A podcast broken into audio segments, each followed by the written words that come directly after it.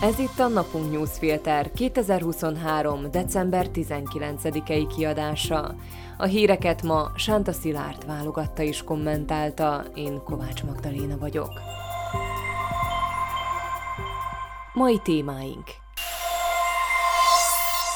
Több helyszínen többen tüntettek a kormány ellen. Mit hihetünk el a főügyésznek? Az új tulajdonossal megmenekülhet a kelet-szlovákiai vasmű, de ehhez a kormány is kell.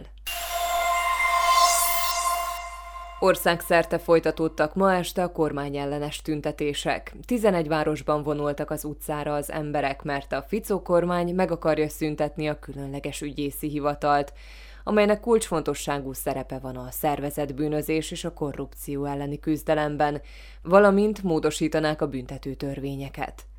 A fővárosban a harmadik tüntetés új helyszínen, az SNF téren ismét ezreket vitt az utcára. Az első becslések alapján 12-15 ezren gyűltek össze Pozsonyban, egy hete körülbelül 10 ezren lehettek. Az Imonko ellenére és a karácsonyi készülődés előtt nem apadt el a népharag, amely az elmúlt napokban valamelyest elbizonytalanította és fékezte a kormánykoalíció lendületét. Erős pillanata volt a pozsonyi tüntetésnek, amikor felolvasták a meggyilkolt Ján Kuciák és Martina Kusnyírová családjainak a levelét, amelyet az EP képviselőknek címeztek. Felhívták a figyelmet a szlovákiai jogállam lebontásának a veszélyeire, és a képviselők segítségét kérték, hogy a Ficó kormány ne valósíthassa meg a jogrendszer megváltoztatására irányuló tervét. A tiltakozást ismét három ellenzéki párt, a Progresszív Szlovákia, az SZSZ és a KDH szervezte. A szervezők kitartottak korábbi döntésük mellett, és nem hívták meg Igor Matovics mozgalmának tagjait. Nem veszített lendületet az újabb kormányellenes tüntetés a pódiumon sem. A fokozás dramaturgiájára épült szónoklatokat Jan Gordulics komikus moderálása kötötte össze. A három szervező pártot Miriam Lexman, Branislav Gröling és Mihály Simecska képviselte, ők szóltak a tömeghez. A szónoklatokkal párhuzamosan a kormánypárti képviselők arról beszéltek a parlamentben, hogy tájékozatlan, eltévejedett civilek kis csoportja tüntet, akiket felbújtottak, és nincsenek tisztában azzal, mi ellen tiltakoznak. Az utolsó szónok Mihály Simecska a demonstrálóknak már a januári folytatást is megígérte. Ficóiknak az ünnepek alatt lesz egy szusszanásnyi idejük, hogy választ találjanak az ellenzék egyre sikeresebb utcai megmozdulásaira. A negyedik Ficó kormány megalakulása óta nagy erőkkel azon dolgozik, hogy a különleges ügyészi hivatal munkáját megakassza, leállítsa a folyamatban lévő ügyeket. Ehhez a legegyszerűbb és leghatékonyabb mód szerintük a különleges ügyészség megszüntetése. A miniszterelnök átlátszó magyarázata szerint azért kell eltörölni a hivatalt, mert nem jogszerűen jár el, politikai megrendelésre dolgozik. Mindeközben a különleges ügyészség, a szervezett bűnözés és a korrupció elleni küzdelem egyik meghatározó szereplője.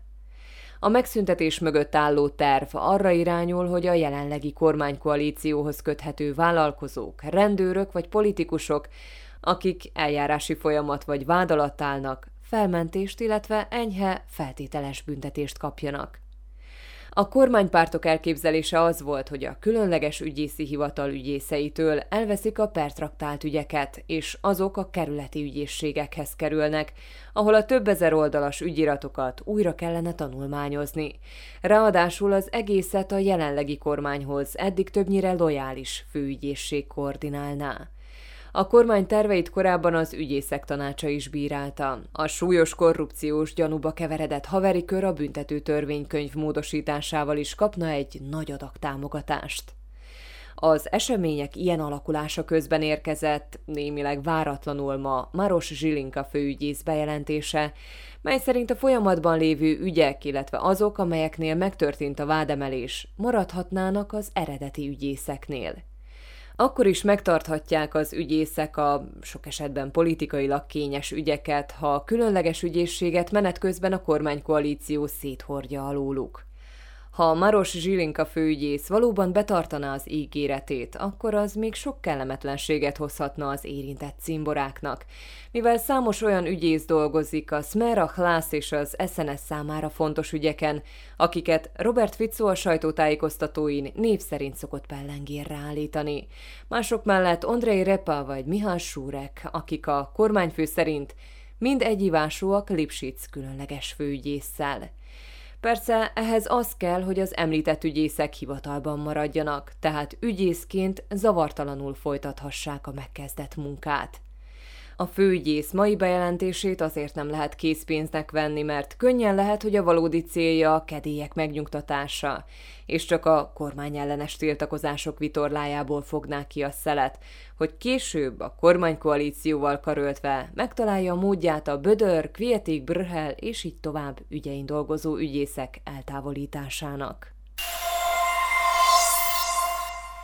Új tulajdonosa lesz a US Steel-nek. A japán Nippon Steel nem csupán a kassai tízezer munkavállalót foglalkoztató vasgyárat veszi meg, hanem az amerikai anyavállalatot is.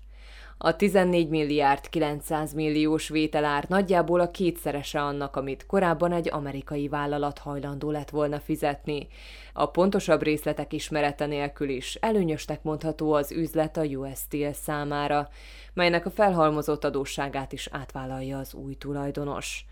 A japán óriás fúzióval jött létre 2012-ben, és a korábbi évek bugdácsolása és folyamatos átszervezések után idén a vártnál sokkal jobban zárt, majdnem 3 milliárd dolláros nyereséget könyvelhet el. A Nippon Steel egy roppant kiélezett versenykörnyezetben tevékenykedik, melyre mind az emelkedő nyersanyagárak, mind a kínai konkurencia fenyegetést jelent, csak úgy, mint a gazdasági recesszió.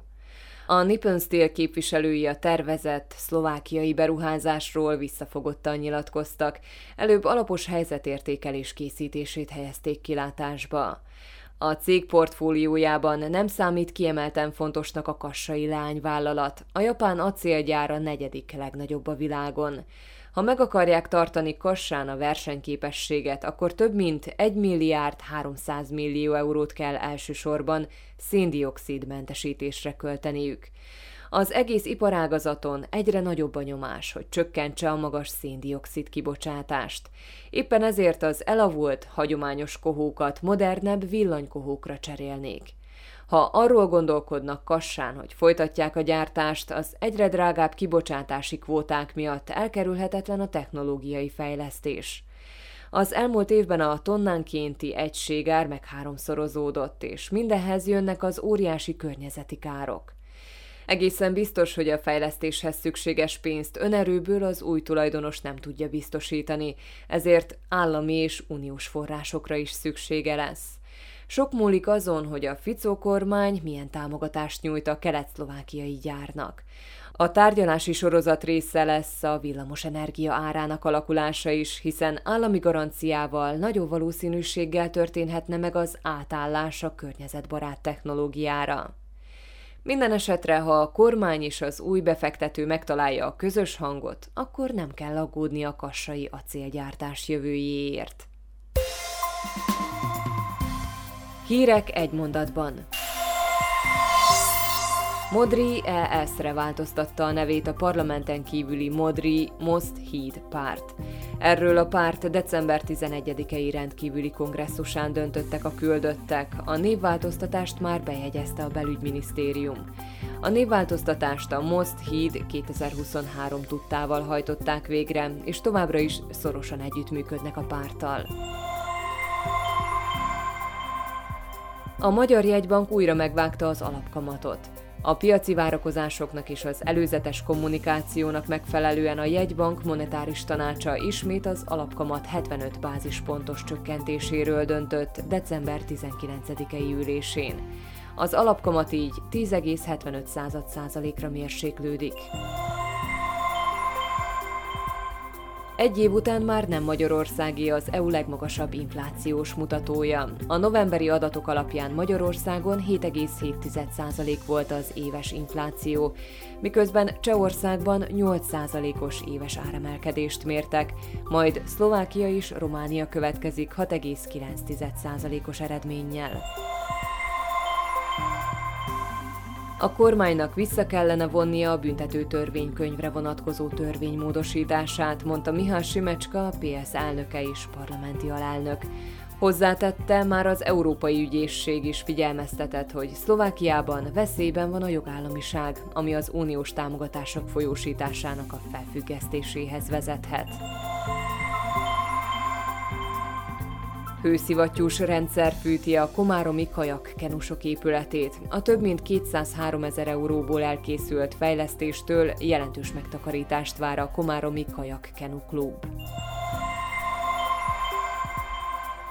Az ukrán hadsereg vezetése további 500 ezer ember mozgósítását kéri.